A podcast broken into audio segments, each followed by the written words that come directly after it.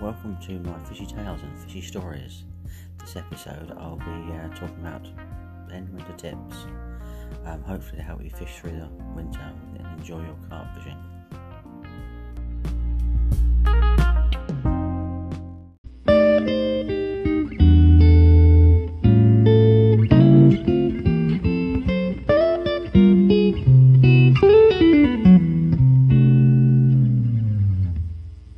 Winter fishing can be hard work for the everyday angler.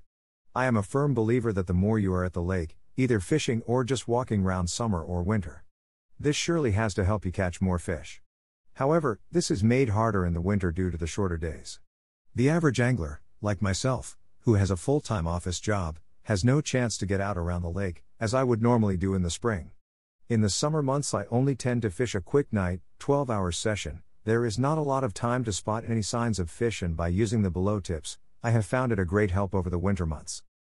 Winter tips Walk around the lake as much as possible. If you can, sharp hooks, all year round rule location, location, location, all year round tip not too much bait. Keep a diary of previous year's results slash location. Fish over dead pads. Fish by snags. Fish near reeds beds. Keep away from those cold easterly winds. Get friendly with a fellow member who fishes during the day, pull your information, keep your ears on the lake even in the dark, you never know you may hear a fish.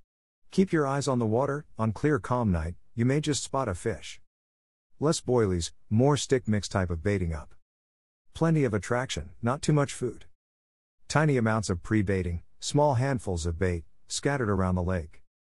The above tips will hopefully help you to keep one step ahead of the rest. The real hard part I find with winter fishing is having to set up in the dark and pack up in the dark.